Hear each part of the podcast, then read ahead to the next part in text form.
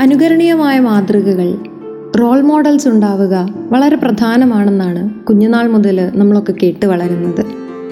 അത് ജീവിത ലക്ഷ്യത്തിന്റെയോ സ്വഭാവശുദ്ധിയുടെയോ ജോലി മേഖലയുടെയോ മാത്രം കാര്യത്തിലല്ല.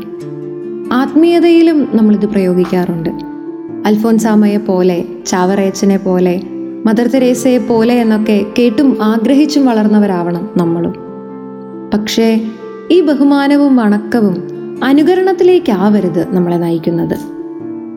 ഫ്രാൻസിസ് സേവ്യറിനെ പോലെ സുവിശേഷം പ്രസംഗിക്കാൻ വിശുദ്ധ ഡാമിയനെ പോലെ സ്വയം ത്യജിച്ച് ശുശ്രൂഷ ചെയ്യാൻ വിശുദ്ധ മരിയ ഗുരേത്തിയെ പോലെ രക്തസാക്ഷിത്വം വഹിക്കാൻ ഇതൊന്നും നമുക്ക് പറ്റിയെന്ന് വരില്ല. പക്ഷേ അതുകൊണ്ട് വിശുദ്ധിയിൽ ജീവിക്കാൻ കഴിയില്ലെന്നാണോ? അങ്ങനെ എക്സ്ട്രോർഡിനറി ആയ കാര്യങ്ങളിലല്ല വിശുദ്ധി എന്നതാണ് ഫ്രാൻസിസ് മാർപ്പാപ്പ ഓർമ്മിപ്പിക്കുന്നത്.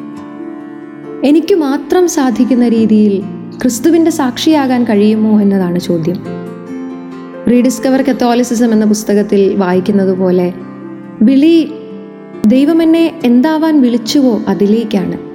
To be the best version of myself എന്റെ ഉള്ളിൽ ദൈവം നിക്ഷേപിച്ചിരിക്കുന്ന കഴിവുകളെ കണ്ടെത്തി മെച്ചപ്പെടുത്തി എന്റെ ചെറിയ ചുറ്റുപാടുകളിൽ സ്നേഹമായും സാന്ത്വനമായും സഹായമായും ഒക്കെ മാറുമ്പോഴാണ് ഞാൻ വിശുദ്ധിയിലേക്ക് നടന്നെടുക്കുന്നത്.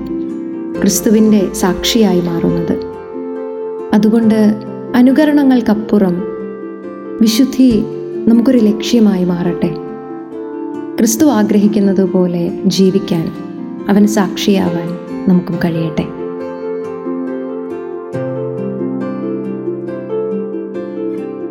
You are listening to Heavenly Voice from Caris Youth.